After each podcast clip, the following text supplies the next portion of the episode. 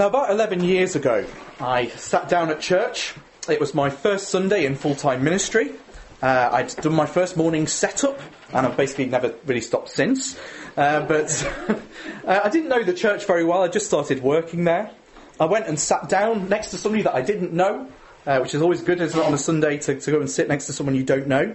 So I said hello. I explained that I was the new ministry trainee, and it turned out that the woman I was speaking to was a visitor as well. Now, the meeting went really well, great Bible teaching on Luke, I think it was.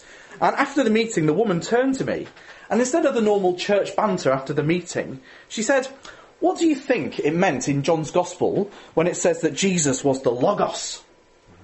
And I thought, wow, this is really, you know, straight into it, isn't it? Full on. And uh, I said, I think it means he's the Word. And she, she laughed at me. And for the next 20 minutes, I found myself baffled uh, as this woman just sort of listed off a load of theology. I felt so embarrassed. I felt like I knew nothing. And I just said, oh, you know, I'm a ministry trainee. I'm thinking about going into ministry. now, she was convinced that the Bible wasn't true. Uh, she was laughing at me as an evangelical. But I found myself floundering to respond. I really didn't know anything about what she was talking about. She was using all this sort of stuff to dismiss Jesus, and I didn't know how to answer. I was truly baffled. So, my goal this evening, as we look into what it means that Jesus is the Word, is not to baffle you. That's not the plan. Uh, if that's what happens, come and have a word with me afterwards. But I do want to stretch you a bit this evening. Uh, I've gone a bit fast the past few weeks, so I'm going to try and slow it down. Uh, for us this evening. But the goal, if you remember, of us looking into the different names of Jesus is that we love him better, we know him better. And that's the goal this evening. Even as we look at all these different theological things, what I want us to do is love and know the Lord Jesus better. So it's my prayer that we'll understand this evening just how amazing the Lord Jesus is, that he is the Word. So, first of all, then, that scary word, logos. Logos. What does it mean? Well, it means word. So we had it, you know, the word, in the beginning was the word, the word became flesh. That word is, is logos. But it's more than just word. It's from the word Lego, uh, which, you know, it's funny though, it does sort of link, it means to collect or to organise originally. So you can sort of see why that would work with Lego, sort of putting things together. And because of that original meaning, before it came to mean word, it's got several different meanings. There's several different ways that you can look at it.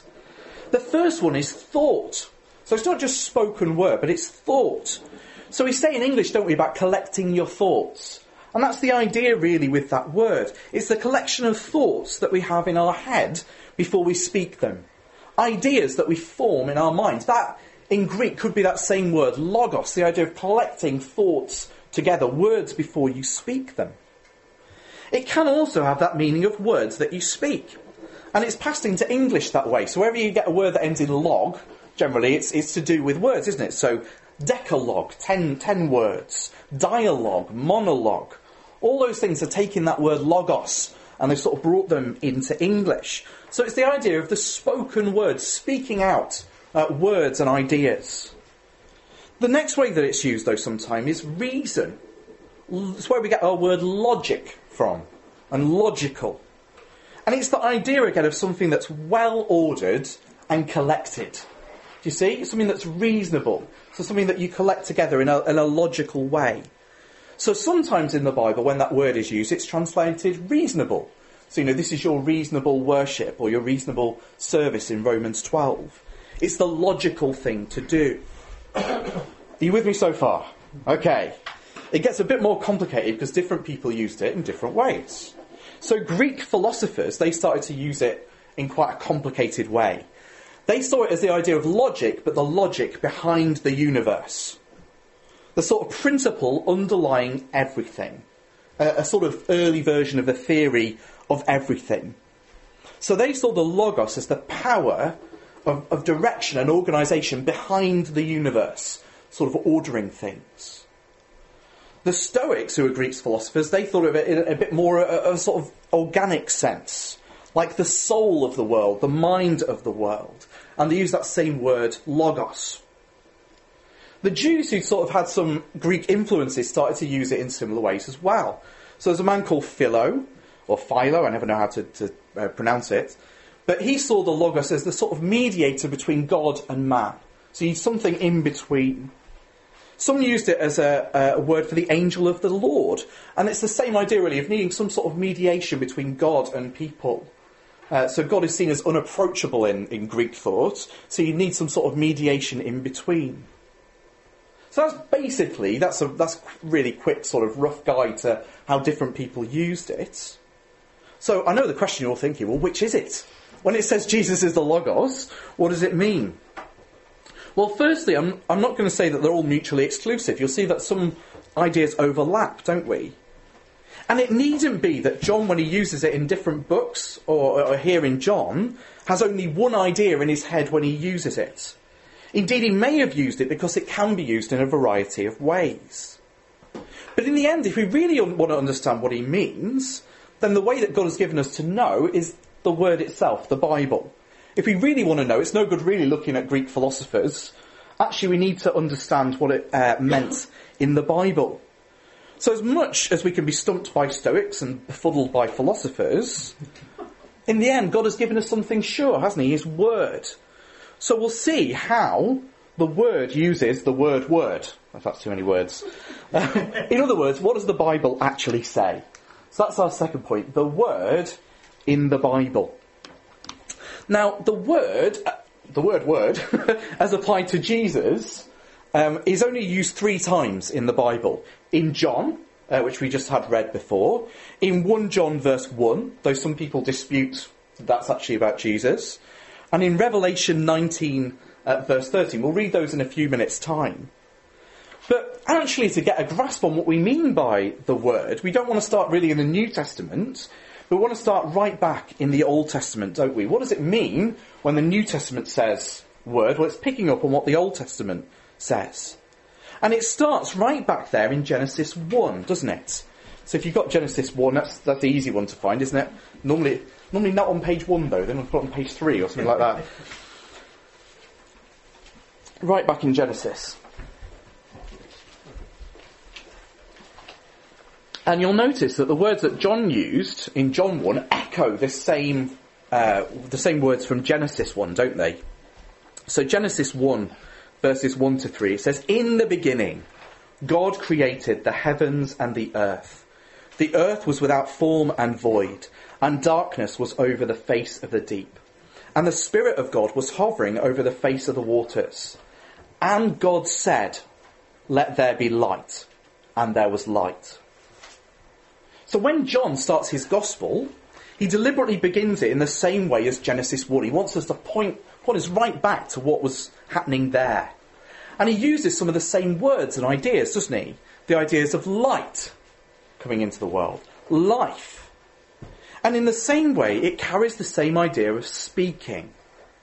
Do you notice there in Genesis, God speaks the world into existence? He uses words to create the world.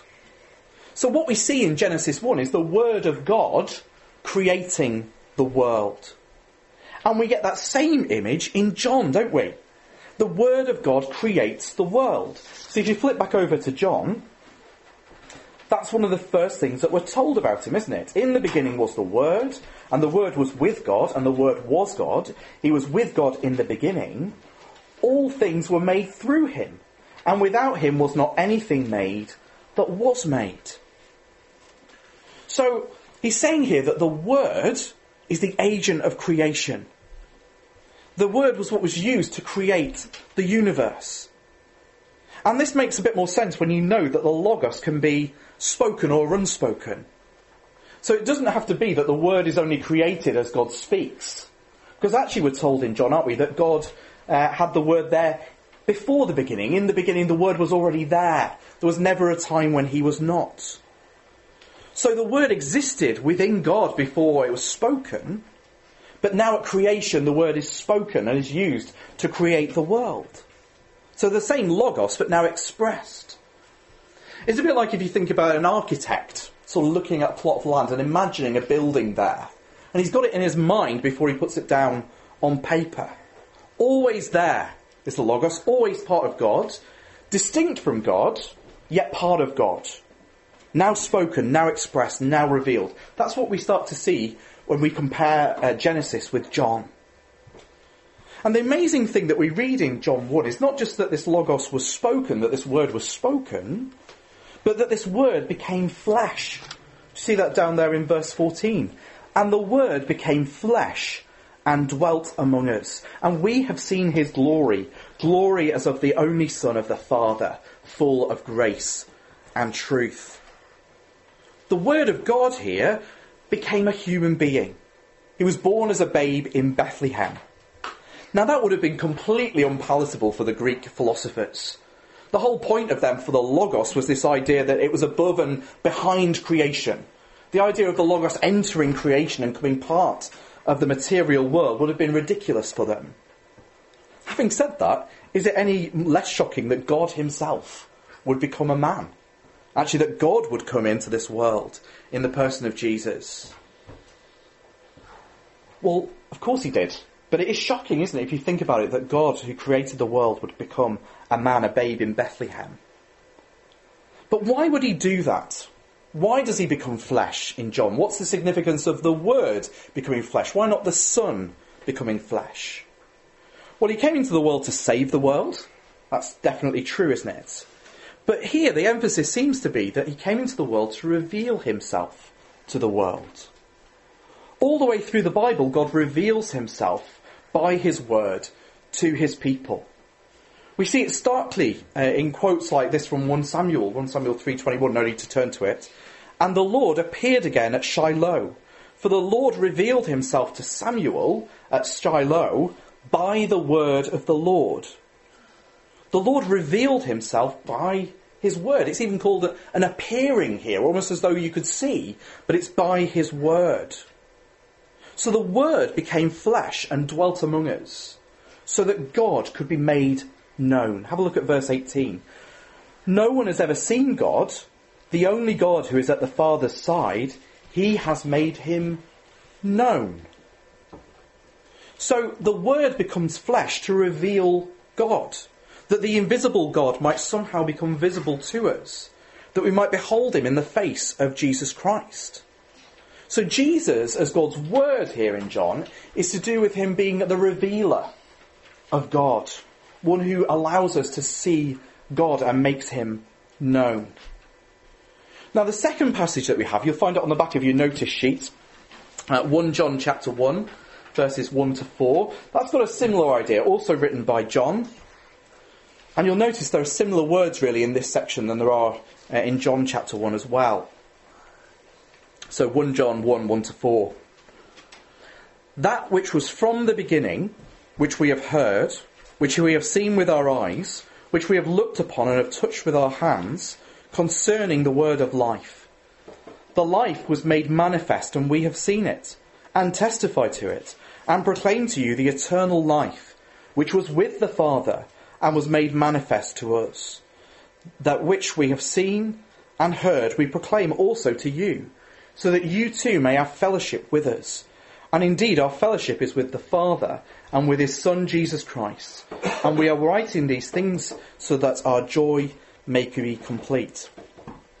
So do you notice again the similar language there to, to John chapter 1, isn't there? There's the beginning, there's life, there's light, there's the word. Now there are some good people who dispute that this is about Jesus. They say that the word of life, as it talks about it here, is the gospel. But I think on balance that really it is speaking about the Lord Jesus. He is the one that they saw, that they heard, that they touched. It seems very physical, doesn't it? It seems more natural and consistent as well to say that this is Jesus that they're talking about, because it's used in the same way by John in the other passage as well.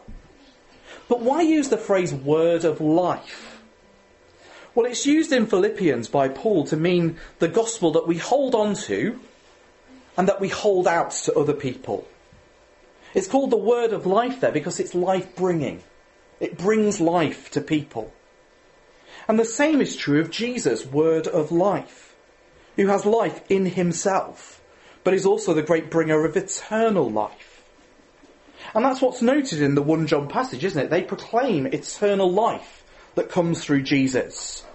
He's the revelation of that eternal life, even. An everlasting life that could not be destroyed the one who rose from the dead, as we will do as well. So he's the revelation of that life, and he's also the one that brings it. He's the word of life. So it's to do with revelation, but a bit more specific in 1 John. Now, the last passage is a little bit different. Uh, revelation 19, uh, 11 to 16. Uh, that's also on the back of your notice sheets. You're a Johnny Cash fan, you'll notice this is quoted in one of his songs. I, I was actually preparing this in a coffee shop this week, and they started playing it in the background. It's Brilliant. Revelation 19, uh, 11 to 16. Then I saw heaven opened, and behold, a white horse. The one sitting on it is called Faithful and True, and in righteousness he judges and makes war. His eyes are like the flame of fire, and on his head are many diadems, and he has a name written on him that no one knows but himself. He is clothed in a robe dipped in blood and the name by which he is called is the Word of God. And the armies of heaven, arrayed in fine linen, pure, uh, white and pure, were following him on white horses. From his mouth comes a sharp sword with which to strike down the nations, and he will rule them with a rod of iron. He will tread the winepress of the fury of the wrath of God the Almighty. On his robe and on his thigh he has a name written King of Kings and Lord of Lords bit different from the other ones, isn't it? Still John writing this. But here we have Jesus as a mighty conqueror on a horse. And his name is given as the Word of God. And at first that might seem a little bit out of place, a sort of tag on line. But the more I've thought about it, the more I've realised that this fits exactly what we see in the book of Revelation. In Revelation, we conquer by the Word of God. It's always linked with the testimony about Jesus, always put in parallel together. So I'll just list these off to you. Revelation 1 verse 2. Who bore witness to the word of God and to the testimony of Jesus Christ, even to all that he saw. Revelation 1 verse 9. I, John, your brother and partner in tribulation and the kingdom and the patient endurance that are in Jesus, was on the island of Patmos on account of the word of God and the testimony of Jesus.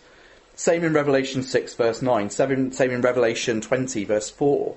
It's always the Word of God and the testimony. Well, here in this one time, we have them mingled together. Uh, we have him uh, uh, in verse uh, verse thirteen. Uh, he is clothed in a, a, robe dipped in blood, and the name by which he is called is the Word of God. So it's saying that. Um, uh, sorry, that's not the way it's mingled together. Sorry, Revelation twelve uh, verse eleven is where it's mingled together, and it said they have conquered him by the blood of the Lamb and by the word of their testimony. For they loved not their lives even unto death. How do you conquer in the book of Revelation? You conquer by the word of their testimony, the word of God. And the word of Jesus here conquers, just as Jesus, the word, conquers. In fact, we see his kingdom come across the world as his word advances, if you like. It's like the word going forth. So think Acts. So Acts 19 verse 20. So the word of the Lord continued to increase and prevail mightily. The word of God goes forward. The word conquers. That's why it's the sword of the Spirit. That's why that's our offensive weapon in evangelism. One which can reach right inside people, one which can pierce the heart.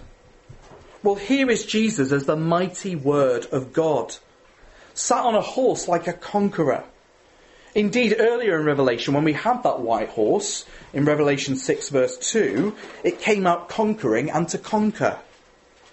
But here we have Jesus sat on the white horse, the mighty word of God, with his own word issuing from his mouth, striking down the nations. The word of God, Jesus, conquering by the word of God, the Bible. So Jesus rules, judges, and conquers, not by earthly weapons, but by his word. He is the word, isn't he? So in John and in 1 John, it's about revelation. In Revelation, it's about Jesus, the mighty, powerful, conquering word of God. So those are how we see it in the New Testament God revealing himself, but also we see it as the mighty word of God going forth. Well, to finish with, I was going to originally have the Word of God in the Trinity. That's why you've got that there. I read a few um, dozen pages of Augustine, uh, Augustine on it, and decided that it wasn't for tonight, especially for a third point. Uh, so um, we're going to look at the Word and the Word. Uh, how do those two fit together? Um, so what can we learn from the other about the other? So I want to just note three similarities to close from the things we've seen um, that help us understand both words of God. Word of God, Jesus, Word of God, the Bible. So three similarities. The first one, which we've seen this evening already, is that both are about God's revelation to the world. Both are about God revealing himself to people. So if we want to see what God is like, we must look at the Word. His Word, the Son, who makes the Father known, and His Word, the Bible, that God has given us that we might know Him. We cannot know God without His Word. It's the way that God has made Himself known, so we need to go to the Word. The second similarity that we've seen between the two is that they are both man and God, and nonetheless for being both. They're both man and God, and nonetheless for being both. So with Jesus, he was both fully God and fully man. His manhood did not detract from his deity, from his godness.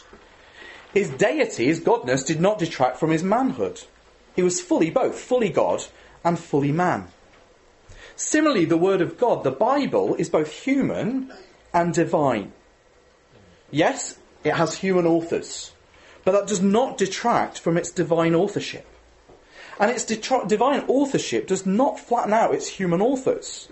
So as you read the Bible, you can spot Paul, can't you? You can spot John there, but more importantly, you can spot God, can't you? You can discern God's word there. So we have no need to be embarrassed about the human authors of the Bible any more than the humanity of Christ. We don't believe that the Bible fell from the sky one day, only appearing to have been written by a man. Nor do we believe that Jesus only appeared to be a man. He really was a man. The Word became flesh. So, the word, uh, both words are man and God, and nonetheless for being both. And then thirdly, linked with this, they're both inculturated. I thought I'd made up a word, inculturated, like in a culture. Then I googled it, and actually it's a real word. Uh, so it shows you about the English language, doesn't it? They're both inculturated. So, as human and divine, both existed and exist in a culture. The Bible is not what the Quran claims to be. It's not separate from all cultures. It's not written in a divine language that it must remain in. And in fact, what you see with Islam as it goes round with the Quran is that it actually imposes sort of monoculture on its adherents, a sort of 16th century Arabian culture. But the Bible's words were written into situations and cultures. And again, that doesn't make them any less than the Word of God. It makes them real words to real people. It might make it a little bit harder for work for us as we try and apply them to our culture, but the Bible actually shows us that that's the right way to go, applying it to our culture. Because actually, the Bible itself applies itself to different cultures and different situations. And its variety of cultures and situations shows us that we can apply the Bible into different cultures. We can translate the Bible into different languages. That's okay. The Bible itself is written in three different languages. So it shows us the transcultural nature, the, the one that transcends culture, of the Bible. Because actually, the Bible is to go to the ends of the earth, isn't it? It doesn't belong to one culture and one period of time, it belongs to all. We're able to take it to the ends of the earth because we know it's enculturated. We know that it's actually part of a culture, but we can uh, take it to other cultures from that. And similarly, Jesus himself was, was that. He was a Middle Eastern Jewish male. He wore Middle Eastern Jewish male clothes. He spoke the language of his day, Aramaic probably a few others too. He came to a specific culture and was able to live within that culture. He didn't affirm everything, but that didn't stop him sort of contextualizing himself, if you like, into his world. And again, there's a lesson for us that being part of our culture itself is not a problem, so long as we challenge the unbiblical parts of our culture. The problem is that actually when we're in that culture, it's really hard to see which of the bits we should challenge and which of the bits that are okay. But the Bible actually being written to a different culture helps us see that. It doesn't have the same hang-ups that we do. It doesn't have the same problems that we have. So they, the Bible is not bound by our cultural norms. So the Bible should say things to us that shock us and shock our culture. It should say things to us that make us challenge our assumptions and our sort of inbuilt cultural bias because it's not written to our culture or with our culture. So these three similarities, they sort of help us understand and, and are able for us to take away tonight. But I want to say they do point us to three things for ourselves though as we close. The first thing is that God wants us to know Him. He hasn't hidden Himself, He has spoken. More than that, His Word has become flesh. Jesus lived among us to reveal God to us, to make Him known to us. So God wants to know us. And that should be an encouragement to us this evening if we want to know God, or we want to know God more. Because Jesus is the Word, because the Word has been made flesh, God is not playing hide and seek with us this evening. God is not being timid. God wants us to know Him. God wants us to know Him better. And Jesus, as God's Word, shows us that. Secondly, God wants us to know Him through Jesus. We don't have a relationship with a book, we have a relationship with a person. The pinnacle of what God has given us is Jesus. That's what it suggests in Hebrews 1 verse 1. Long ago, at many times, in many ways, God spoke to our fathers by the prophets. But in these last days, God has spoken to us by His Son whom he appointed the heir of all things, through whom he also created the world. Similar language to John 1 and 1, isn't it? But uh, actually, it means that if we want to know God, if we want a relationship with God, we have to go to the Son, His Word. We can't bypass the Son and get to the Father. If we want the Father, we have to have the Son. We can't bypass the Son and go to the Spirit. Actually, God has revealed Himself to us through His Son. So in fact, we want to have a relationship with all three, don't we? But the way we do that is through the Son, enabled by the Spirit. But because Jesus is the Word, we must go through Him. He's the God ordained way to have fellowship with all three. He is how we see the invisible God. And then finally, the Word and the Word are joined together. That's something that we need to take away. The Word and the Word are joined together. And what God has joined together, let no man put asunder. Mm-hmm we mustn't play off the words against each other. You know, oh, well, we're a Bible church. Oh, well, we're a Jesus church.